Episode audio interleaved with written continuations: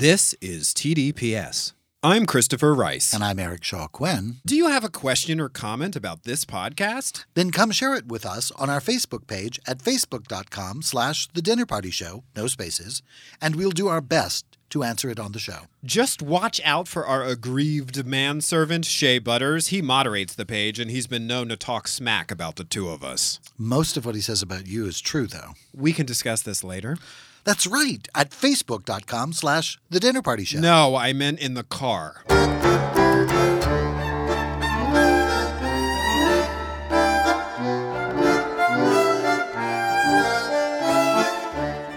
Hi, I'm Christopher Rice. And I'm Eric Shaw Quinn. And you're listening to TDPS Presents Christopher. And Eric. And you're listening to us in our studio. Yeah, we're home at last. Yay. We're so excited. Yay. I, we didn't realize how much fun this would feel like, but this is really, really great. It's like, I'm really thankful that we were able to put mm-hmm. the podcast together remotely, and it was kind of neat to do it from home at a certain level. But wow, it's great to be back in the studio and mm-hmm. have the world beginning to be the world as I remember it mm-hmm. a little bit, sort of, mm-hmm. kind of. I'm looking at your entire person as opposed to a frame of your forehead on a FaceTime screen, which is how we've been doing it. We did more episodes of this podcast remotely than uh, we had done in the studio before the pandemic hit. I am amazed by. I still can't believe it. It seemed like we've been doing this forever. I know we have kind of because the dinner party show was also a sizable portion. But I thought we had done a year's worth before we went on. It sounds like we did Isolation. about half a year's worth. We did 20 episodes, Brandon was saying, here. So. And we did 60 remotely over the course of the more than a year, right? Right. March until through April and through May. The last thing we did before the uh, the shutdown was record podcasts. We recorded mm-hmm. on the 14th of March and then we never left the house again. And we were supposed to have a birthday dinner to celebrate both of our birthday dinners that night at our favorite restaurant at our favorite hotel, now closed because the of the pandemic. Is closed altogether. Permanently. It's not coming back. It's not coming back. Broke my heart. We called them to cancel the reservation and they said, "Oh, please oh, please don't cancel. We've already set up your table." We were joke we, we were we had people canceling on us. In that moment, we thought, "Oh, this is good. whatever. This is whatever." And then I, no, it was a, we were feeling like this is starting to feel creepy. We need to cancel it because yeah. we were thinking of doing it right up until, and then it was like we can't. Every this is too weird right now, and you know the government wasn't telling anybody anything because.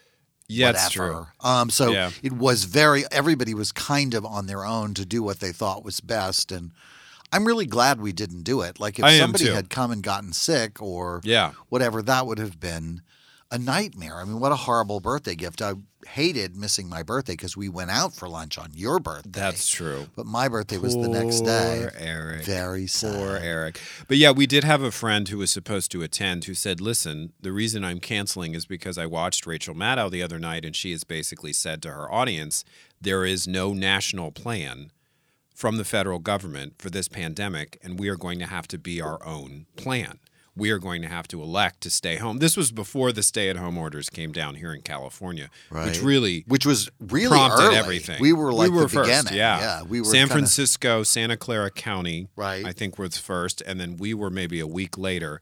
And New York was after us, and they say that cost New York waiting that long to close down. I don't even know if we were a week later because the day after that Monday, the 16th of March, they just said, "Yeah, it's over. It's closed. The world is closed." Mm-hmm.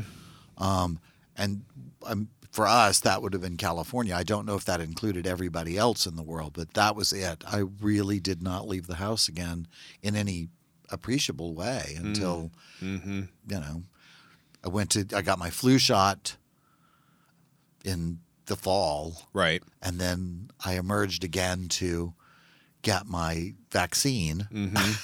Yes.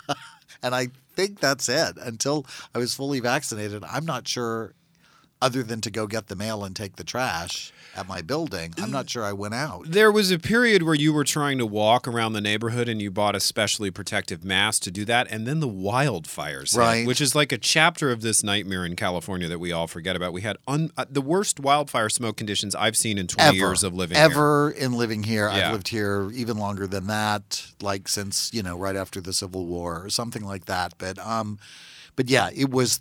I, I I posted pictures of it on my Facebook page and Right. said the air tra- the air quality rating today is beige Mm-hmm.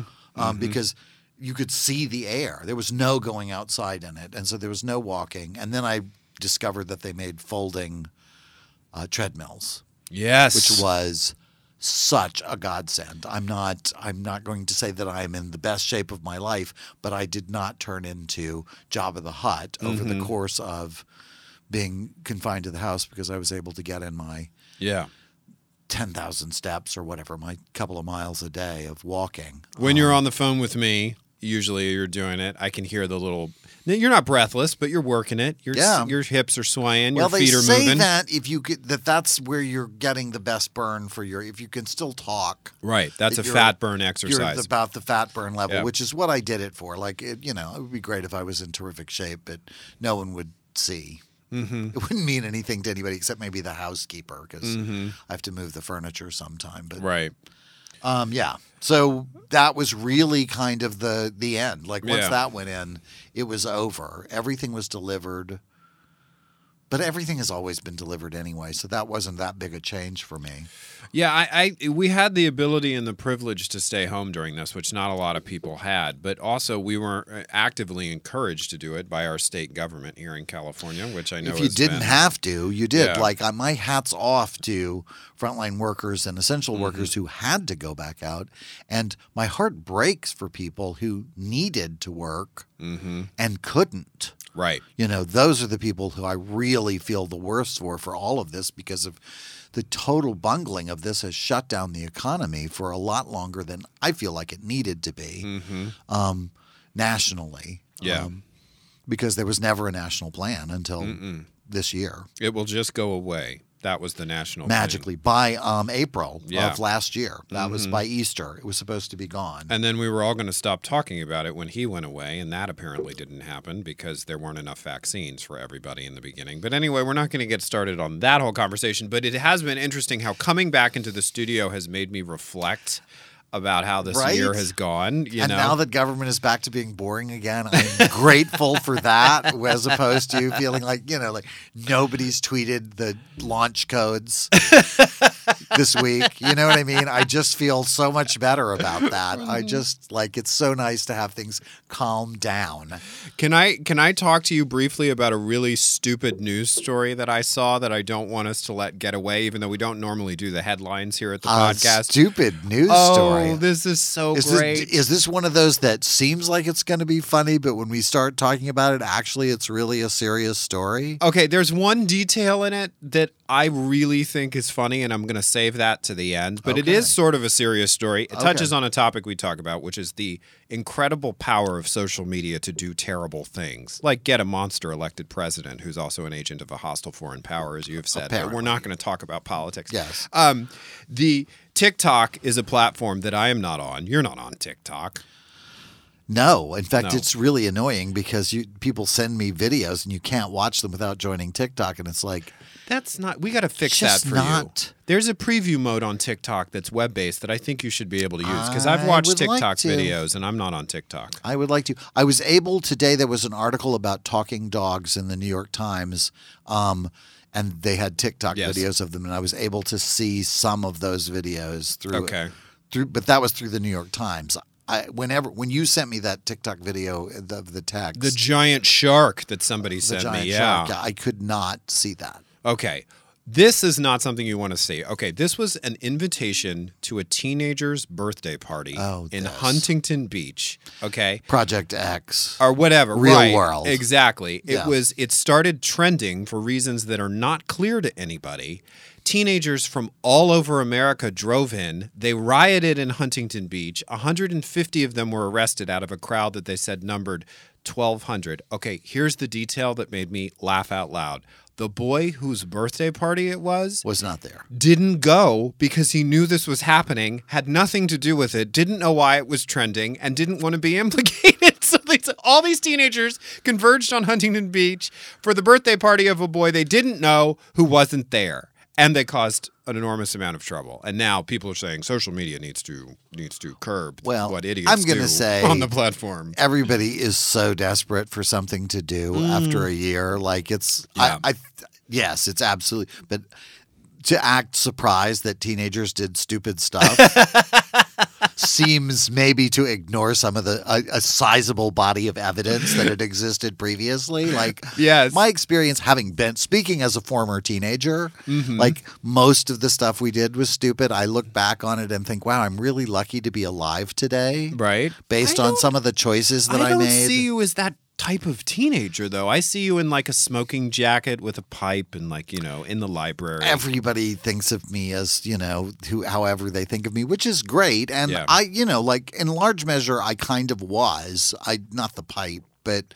um but the smoking jacket absolutely Right. um that that seems very much like me but yeah you know like choices about well i'm going to um yeah, I'm going to uh, drink a bottle of vodka and drive a car, or I'm going to um, uh, confront somebody that I probably shouldn't, or I'm going to, you know what I mean, like like the principal. like not thinking things. No, I didn't feel like the principal was going to kill me, although it looked like he wanted to a number of times. Eric's administrative opinions were not well received at his high school. and certainly my the way that they were delivered was Uh-huh. frequently not the the most popular um, thing and i think the fact that i was usually right also really Ah. pissed grown-ups off Yes. um but yeah you know those kinds of choices like just Mm-hmm. i think of the things that i did traveling and um, party wise and you know like well the, we can't get alcohol there's no alcohol available because there were blue laws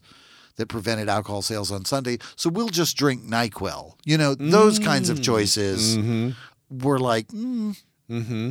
you know I try not to be too judgy Mm-hmm. about it but I also try to be fully aware Right. Yeah. Totally. so yeah, um, so teenagers did stupid stuff in Huntington Beach. I would be willing to bet that if you broadened the the net, you would be able to find other instances of teenagers doing stupid stuff all over the country on the same day Absolutely. in I, large numbers. I, I also love that since Huntington Beach was such a hotbed of stupid this year, like mask holes and all that sort Oh of stuff, God, that they would be outraged that this was the latest indignity. Like there were like white supremacists in Huntington Beach protesting this year. I just, it's the Adrian piece of the story. I want to know how Adrian spent that night. Like, was his mom like, Adrian, what are you doing for your birthday? No, nothing. I'm in the basement. I'm going to watch TV. I'm We'll just be doing hiding nothing. under my nothing, bed. Mom. it's just like nothing. I'm not going. I'm absolutely not going to Huntington Beach. Whatever, whatever anybody tells you, there is yes, nothing happening. I think that the point is like you don't announce parties on social media. That is not an appropriate use of social media. You just let people know about parties they were not invited to by posting pictures absolutely of them on social the media. Brock and Bastion school yes, of social media. Our friends Brock and Bastion, who are made up characters that we play on the dinner party show.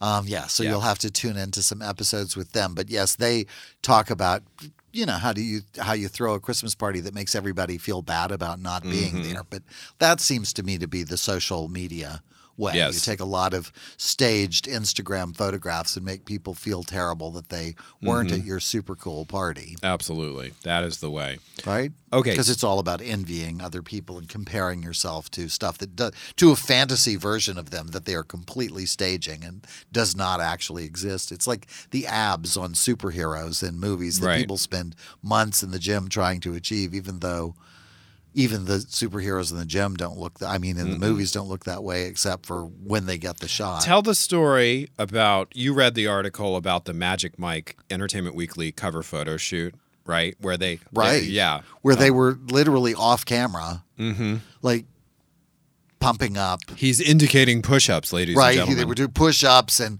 and Yeah. lifts and whatever to and sit-ups to try and get everything as pop as jacked and popped as possible immediately before the picture is taken. And then not after. My favorite is hugh jackman saying that what you do is for the photo that you want where it all where you look particularly ripped is that you start drinking really large quantities of water mm. for like a week, like you drink gallons of water, so your body becomes really adjusted to, and then like I don't know what the time period is. I'm going to say 24 hours or maybe the 12 hours immediately prior. You stop drinking water, and your body continues to evacuate the water at the level mm-hmm. that it was prior to you not drinking, Jesus and so you get dehydrated a lot faster. Right. And that's it's so you're actually seeing dehydration, Yeah.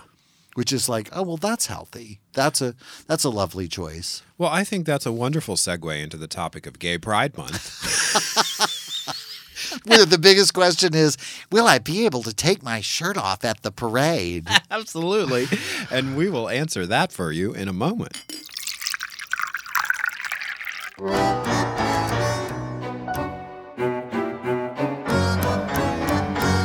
I'm Christopher Rice. and I'm Eric Shaw Quinn. And Eric and I aren't just podcasters. And bitches. That's right. We're also authors, and you can buy all of our books at www.thedinnerpartyshow.com or tdps.tv and wherever ebooks are sold.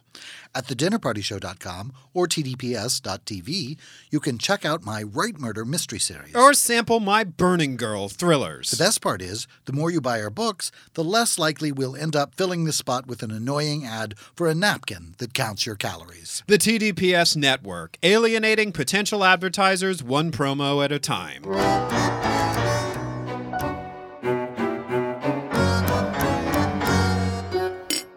Okay, so we are continuing to celebrate Pride Month here at the I podcast. kind of always am at some level, but I know that we we You're a walking Pride Month, we Eric. const- I really am very proud. Um, and- but we concentrate Pride celebrations during the month of June because it's Right. officially Pride Month. I'm proud all year, but yes, it is a special time to pause and and and reflect and and to think about, you know, what it took to get here Mm-hmm. and all of the people who sacrificed so much Mm-hmm.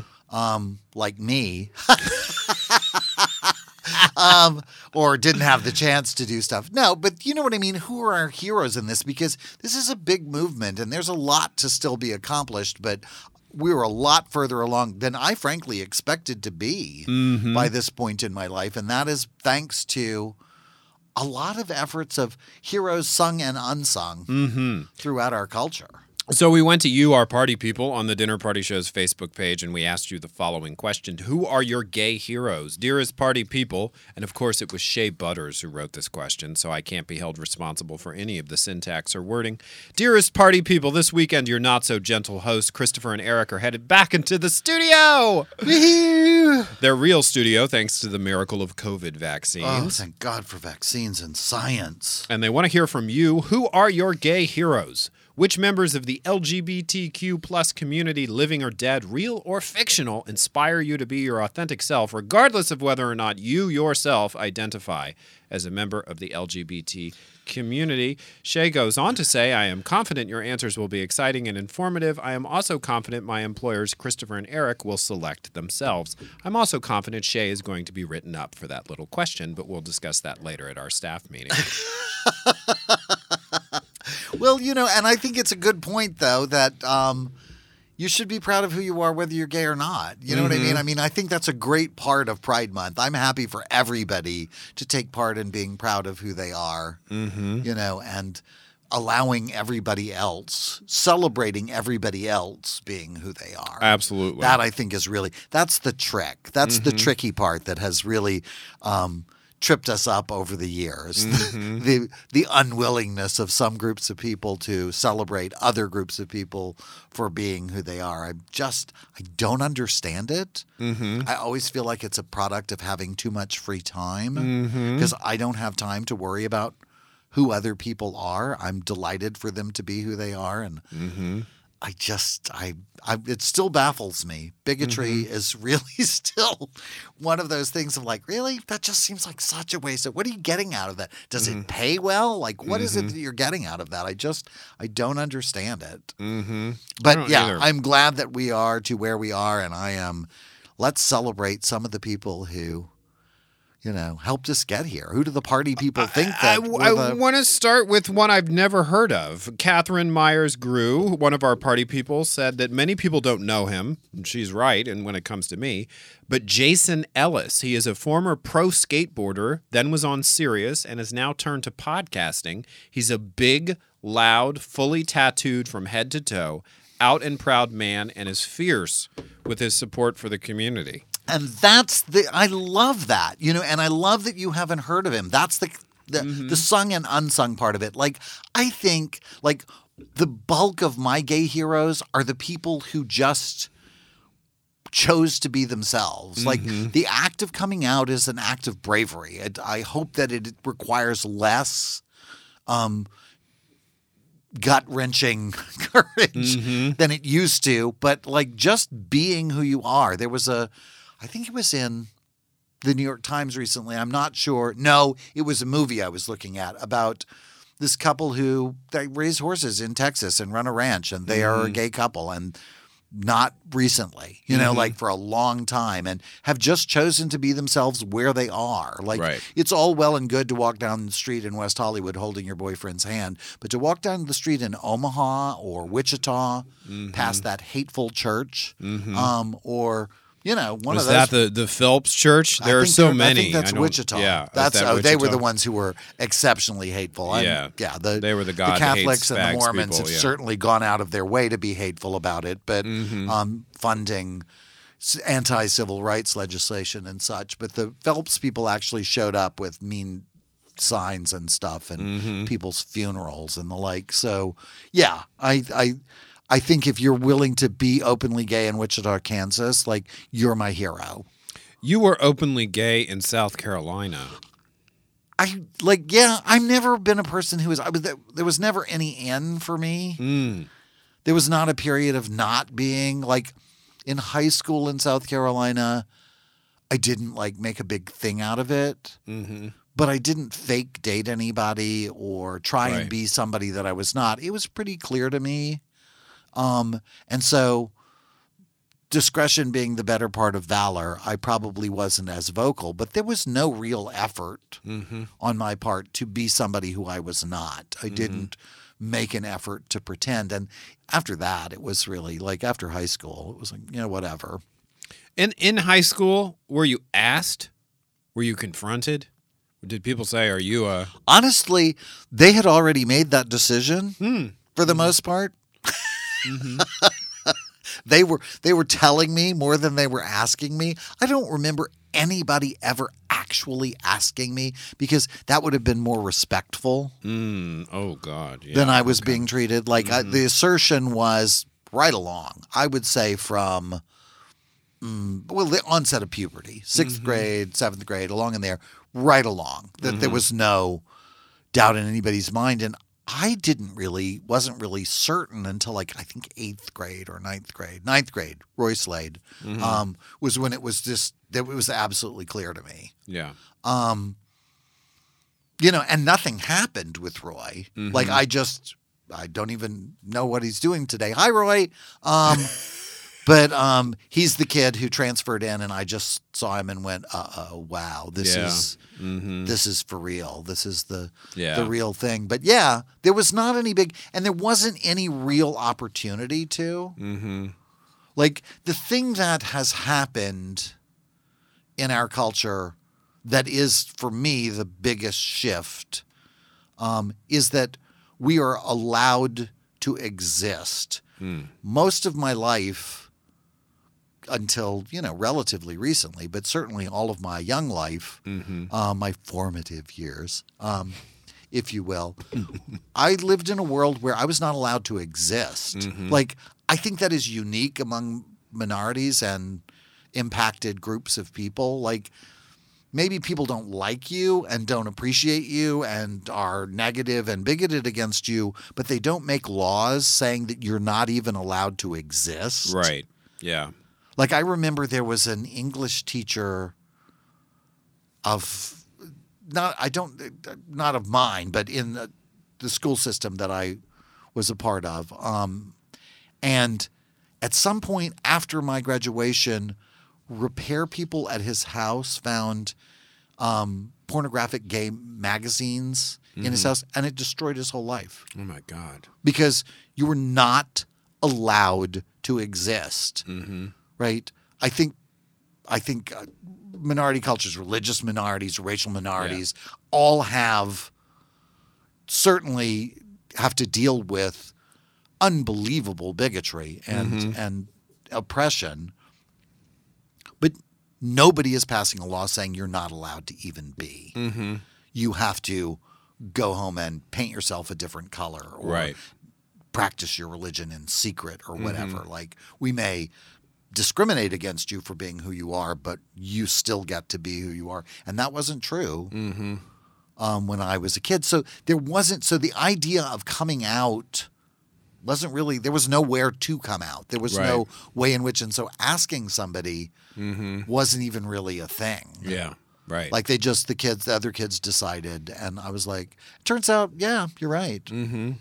Well, Misty Becker on our Facebook page, her gay hero is her 17 year old son. He came out to me last year, she writes, and then made it Facebook official this year. I hope he gets to live his life as he sees fit. The You're world here. is still a harsh place. It is. on to It is. Yeah. And I hope that it's better for kids, but that's the kind of hero I'm talking about. Yeah. That kid being who he is is that's bravery. That's really courageous. And here's hoping that the heroes like Harvey Milk and Patricia Nell Warren, who I mentioned on a previous podcast, and and the the more name brand figures um, in in the movement have helped that kid be the brave person that he needs to be because the thing that has really changed the movement is us coming out. Absolutely.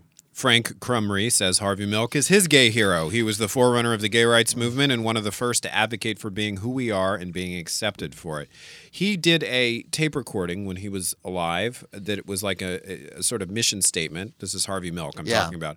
Not The- Frank. Yes, not Frank. We, we Frank may have done it, made a recording Yes. too, but we haven't heard Frank it may be yet. doing his podcast right now. We don't know. We'd love to listen, Frank. Um, the kid from Altoona, I think is how he put it. He said, I do this for the kid from Altoona, Yeah. who was a young man who would send him a letter about being suicidal and living way outside of San Francisco, which was at the time considered an oasis for gay people. Um, San Francisco was also on the mind of Rob Casey, who said Armistead Maupin, a guest on the dinner party show here at TDPS. Totally. Tales of the City was a lifeline of hope when I was a gay teenager in the early 90s in a small town. Uh, this is not an arrogant statement, but I also have to include my husband and myself, as we've both navigated a tremendous amount of challenges and discrimination in the past 26 years to live our authentic gay lives. I'm proud of us and thankful every day we have each other. Hear, a- hear. uh, that, that see, and this is going to get so you're mine. I picked you. You're Oh, my gay hero Wow. because and i said this in another interview that we did recently in a different context you are you are about refusing to accept second class treatment for being Absolutely. gay. It's it's one thing to come out and then bite your tongue when people use the word faggot and pillow biter at dinner or or say things to you like you're not one of those gays. You know you're one of the good ones. You know or to Yeah, say that you know your relationship shouldn't be talked about or to act as if my least favorite thing if you discuss any sort of gay romance or relationship or gay dating situation you are being um, sexually explicit they react to basic details of sharing your gay life as if you're sharing a kink or that you like being fisted in the living room Right. by guys named And Cleve. the real news is if you mention that you've had a baby, you're talking about your sex life. Exactly. And so I think there's a there's a difference, and I think Rob just talked about having done this in his own life, and you I think live this of um, you have to and demand may not be the right word, but you have to proceed as if equality springs from your own sense of self to a certain respect. You have to act as if you are equal, and then you expect equal treatment, and when you don't get it, you don't play along. I don't know if it's a rule, but it's certainly been the way that I've done it. I mm-hmm. always said, you know, like it was all well and good to, you know, be able to be out and proud in West Hollywood, but you know, I wanted to dance with my boyfriend at the Rainbow Room. I didn't want to have to go to a special place to be myself. I wanted to be myself wherever I was, so I did. mm-hmm. And it was like, and people didn't like it, but it was, you know, it was just going to have to be the way that it was. I was discriminated against at school and in workplaces and in um, my career and over the years. And that's been just part of the deal because that's why I'm, I'm saluting um, the, the, what was it, who was it who was saying he was picking He and his husband, Rob Casey. Rob Casey was picking he and his husband because being out, just being out, the greatest act of homophobia every day is staying in the closet. Yeah. That's the most number of people participating in it because it says there is something wrong with being gay in a at a volume that that no bigot could achieve. Right. And I'm not, I think people have reasons for staying in the closet, and I respect that. Mm-hmm. And I'm not, I don't want to denigrate somebody who's Safety having, reasons, who's right, having yeah, to make that totally. choice for safety reasons or family reasons or religious reasons or whatever their Right. reasons are, because their personal life is their personal life. But I think that, uh, yeah, being out is qualifications for being a hero. Well, that was also the response of Stephen Wade Parker, who said, I had to be my own hero. Growing up in Cut and Shoot, Texas, I was all alone and yet still surrounded by ignorance and hate. It was the Anita Bryant era, and there were no heroes to be found, only That haters. hag. All the while, I held my head high and made it through, never denying who I am. I'm You- sorry, cut and shoot Texas? I don't think that's a real place. You think he was just being, it's that. Stephen Wade I Parker. hope it's a real place, but Stephen Wade Parker, we're calling out to you. Please let us know on the Facebook page if you were just being if clever. you were being clever or if there is actually a cut and shoot Texas. We used to summer next door to Gun Barrel City outside of Dallas. so it's a possibility. there are a lot of different named towns. Absolutely, and and in the world when you go out into you know the. The, the broader landscape and you know I don't know hell San Francisco and Los Angeles aren't necessarily the most like they're their own weird name the city of angels I haven't seen any yet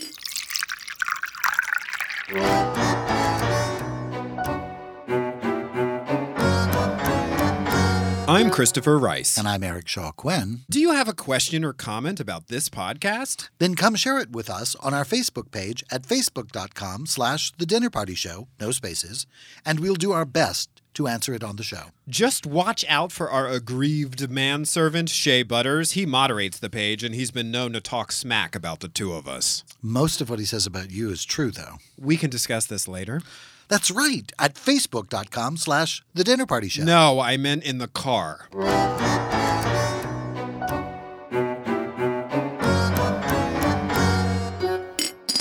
Our next response comes from Gerald Biggerstaff. We want to give props to Gerald for amplifying our work on the unsolved murder of William Arnold Newton. thank you, thank you, and thanks to everyone who is, has participated in getting the word out and keeping this investigation of this 30 year old tragedy alive. And if you have no idea what we're talking about because it's your first time listening to the podcast or you've just forgotten, we all have busy heads, uh, check out episodes 37, 48, 60, 63, and 74 in our library for this podcast. Those are the episodes where we talk about the William Newton murder.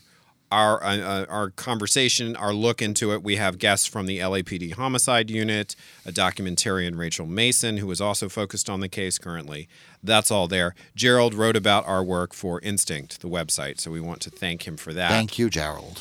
Um, I have three, he says, to the response of who are his gay heroes. Marvelous. The first one is Cleve Jones. Oh, yes, absolutely. After finding out who he is, I have nothing but respect for him. Let's tell people who Cleve Jones is in case they don't know. He was working in the San Francisco Castro district with Harvey Milk. He was a contemporary of Harvey Milk's Yeah. and continued the work long after we lost Harvey. Like, Right. Cleve stayed right in there despite the, you know, the obvious threat. Harvey was murdered. Yeah. Um, and that assassinated. Yeah, he was assassinated by that monster who got off on the Twinkie defense. Um, Absolutely. but um, but yeah, like and Cleve to this day is still active and um, keeping the word out and keeping the doing the good work and carrying the cause forward. So yeah, that big hero.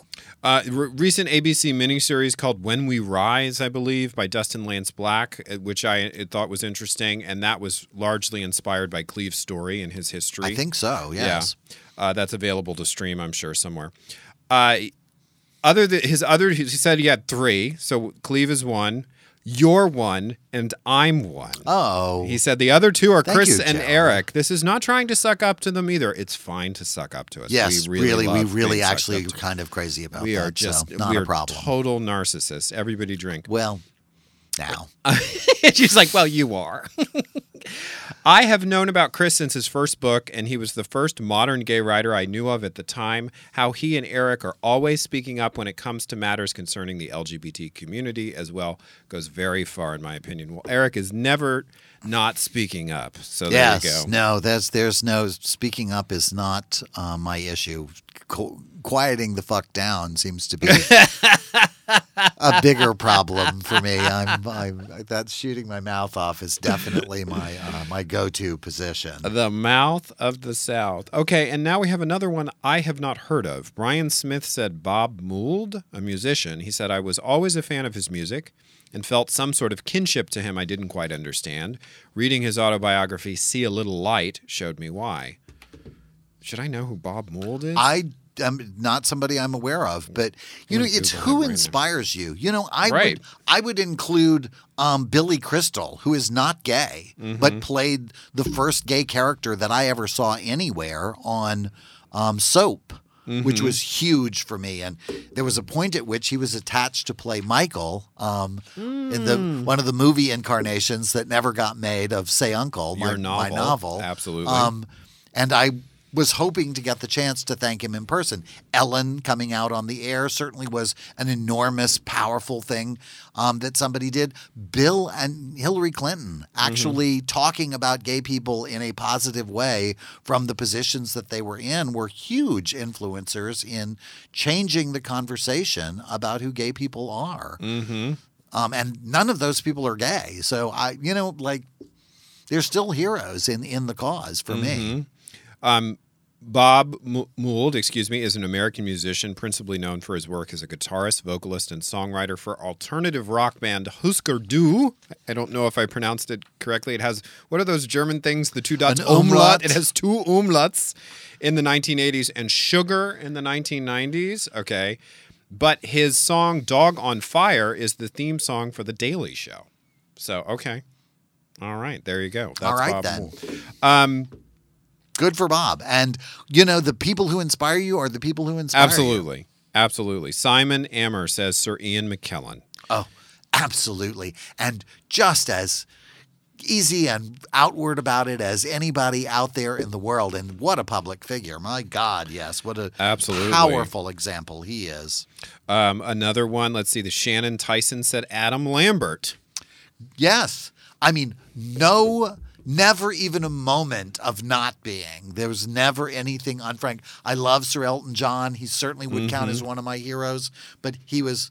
He went through his own process, in, Yeah. because he had to do it so publicly. Ricky Martin, the same thing. Mm-hmm. Both of them I would count as gay heroes, but they were people who really had to come out very publicly, and I Mm-hmm. have great respect and understanding for that. Jodie, I remember when Jodie Foster got all that shit Mm-hmm. about having to come out on the Golden Globe Awards Mm-hmm. in front of God and everybody, and then she got critiqued on how she did it, and I was like, Mm-hmm. "Well, you try it."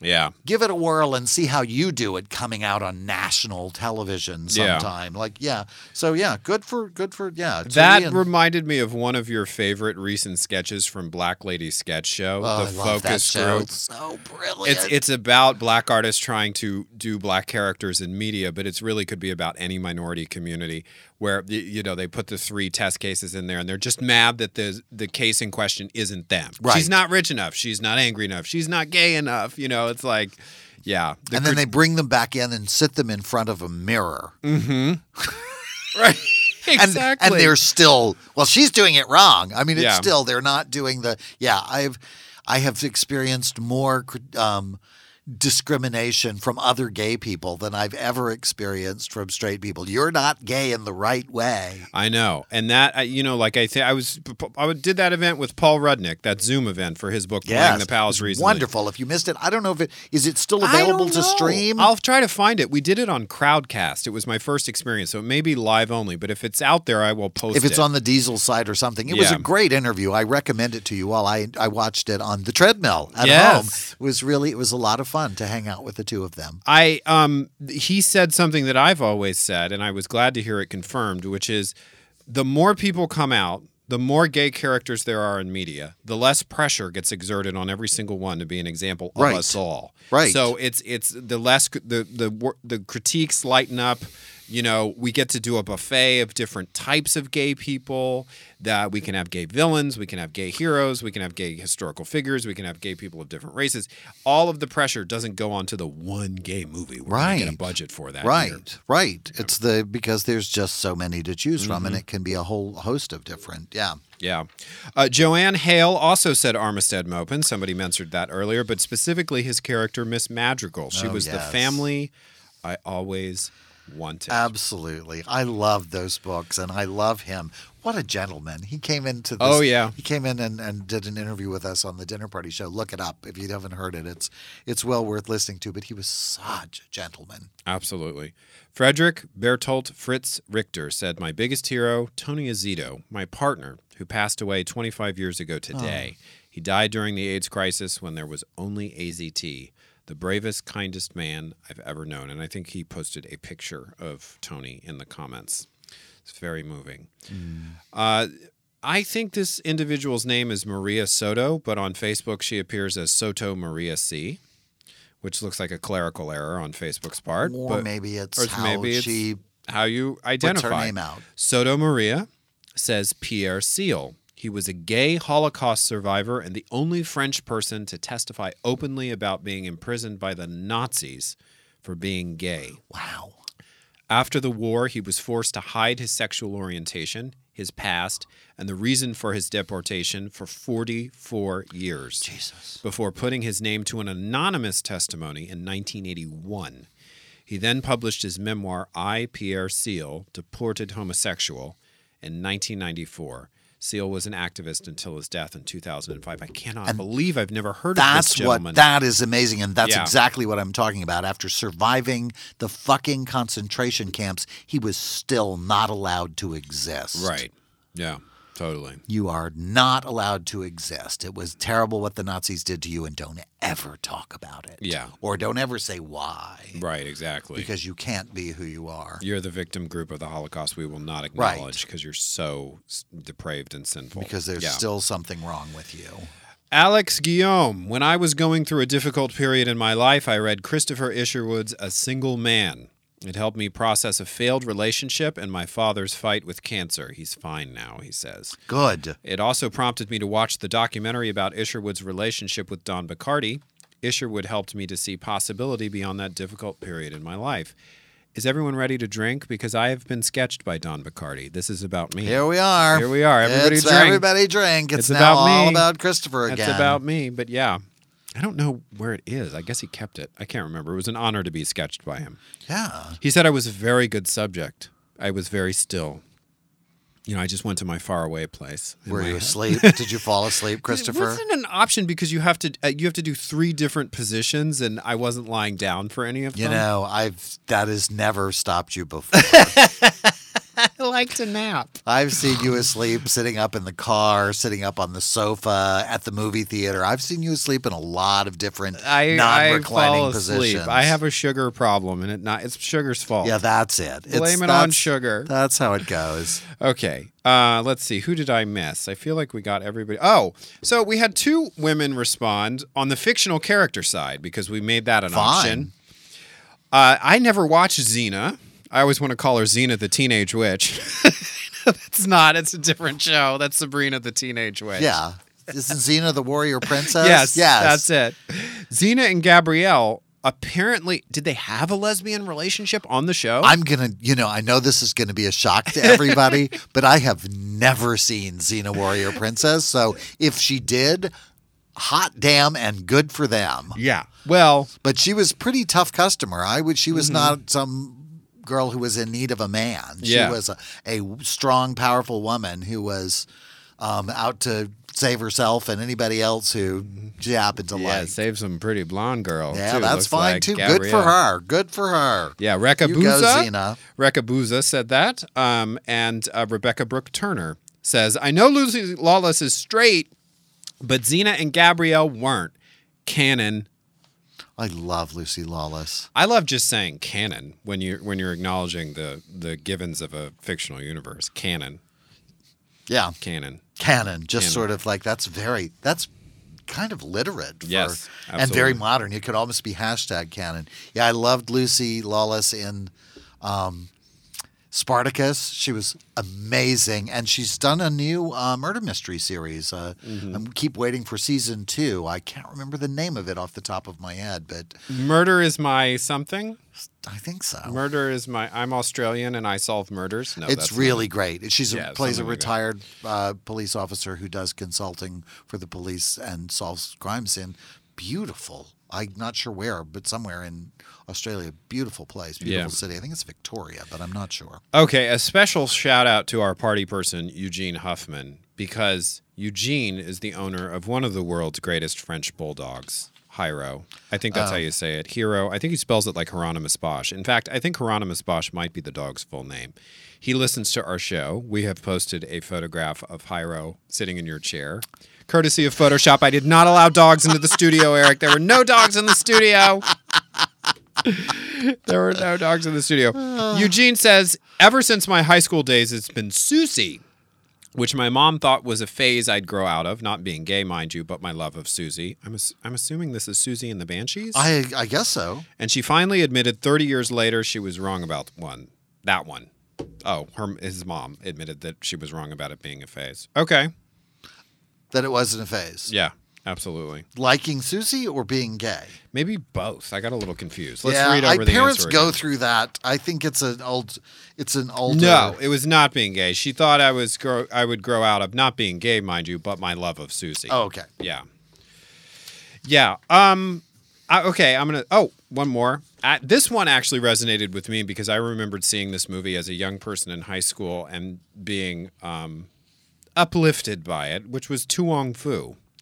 Anna Maria Rios Alvarado said, "The ladies of To Wong Foo. Thanks for everything, Julie Newmar." Oh, that was such a wonderful movie. I love that. And Priscilla, Queen of the Desert. right. My God, I still can't believe Guy Pearce isn't gay. Yeah. I know it's a disappointment. That was a hell of a performance. He could I be gay all over me. Never, yeah, he, yeah, He it was just as gay It was as he he was very convincing. Yeah. He was, and he's still a fine looking man. But we have to allow for the fact that people are younger than us. So if you don't know what To Wong Foo, uh, thanks for everything, Julie Newmar is, it was a very groundbreaking major Hollywood film in which Patrick Swayze, Wesley Snipes, and John Leguizamo all played drag queens on a road trip. Um, and it was very, uh, like it was, groundbreaking. It was really amazing. It was a fantastic performance, and it was about like because they get their car breaks down in the middle in you know one of the Mm-hmm. the play the not West Hollywood kinds of places, and they continue to be their authentic selves in that setting and find acceptance and find their own sort of middle ground with the people who are already there. I I loved it. It's a it's a really fun um, movie and.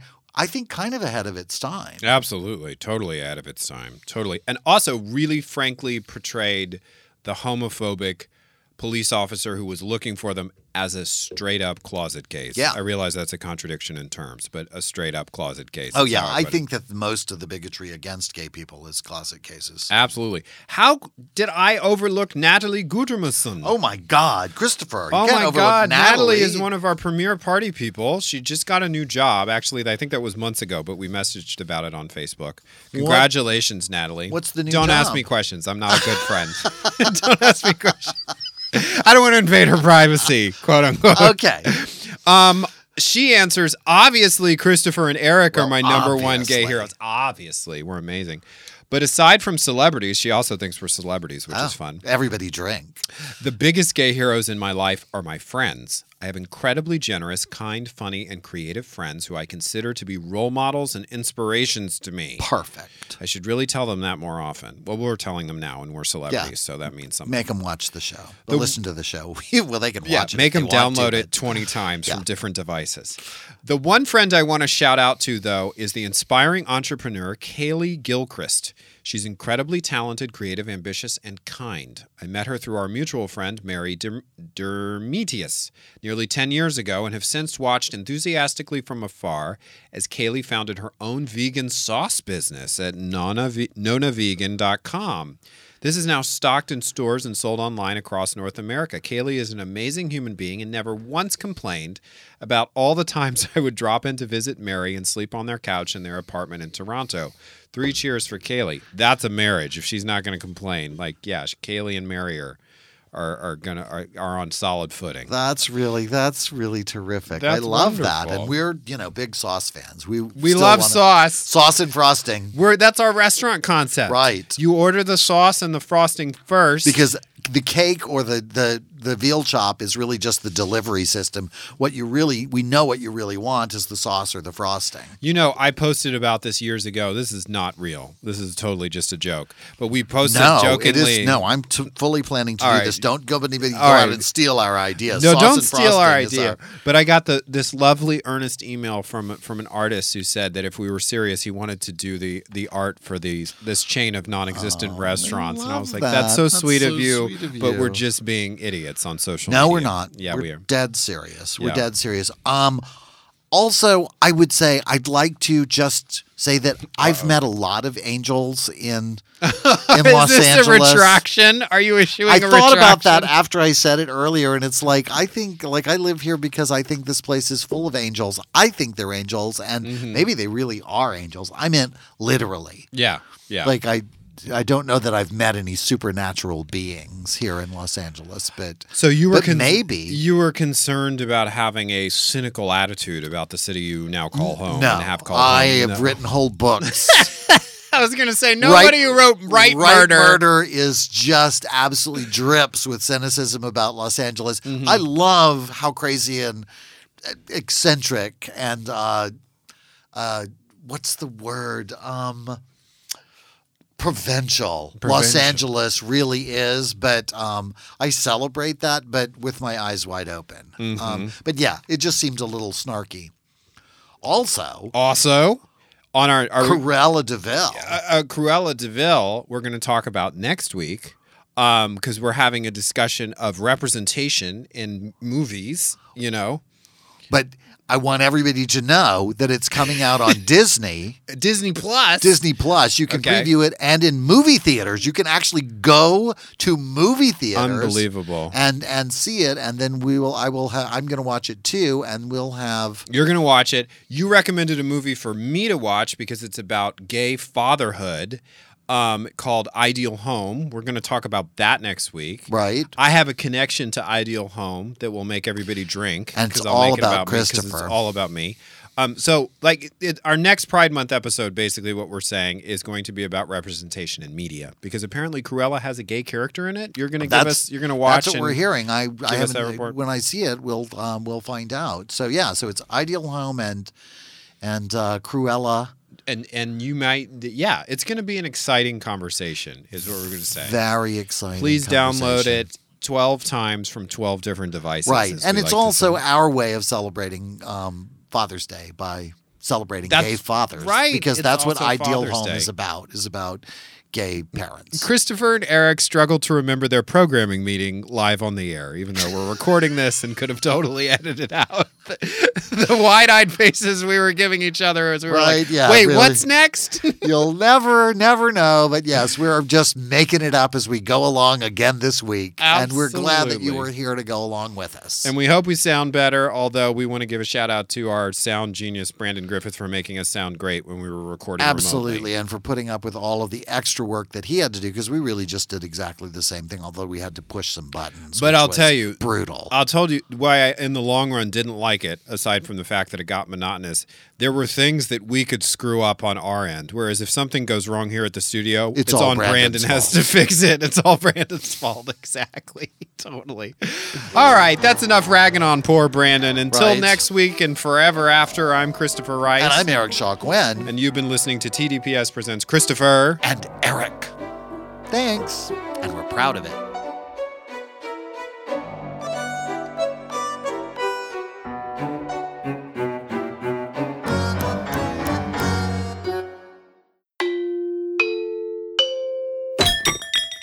This is TDPS.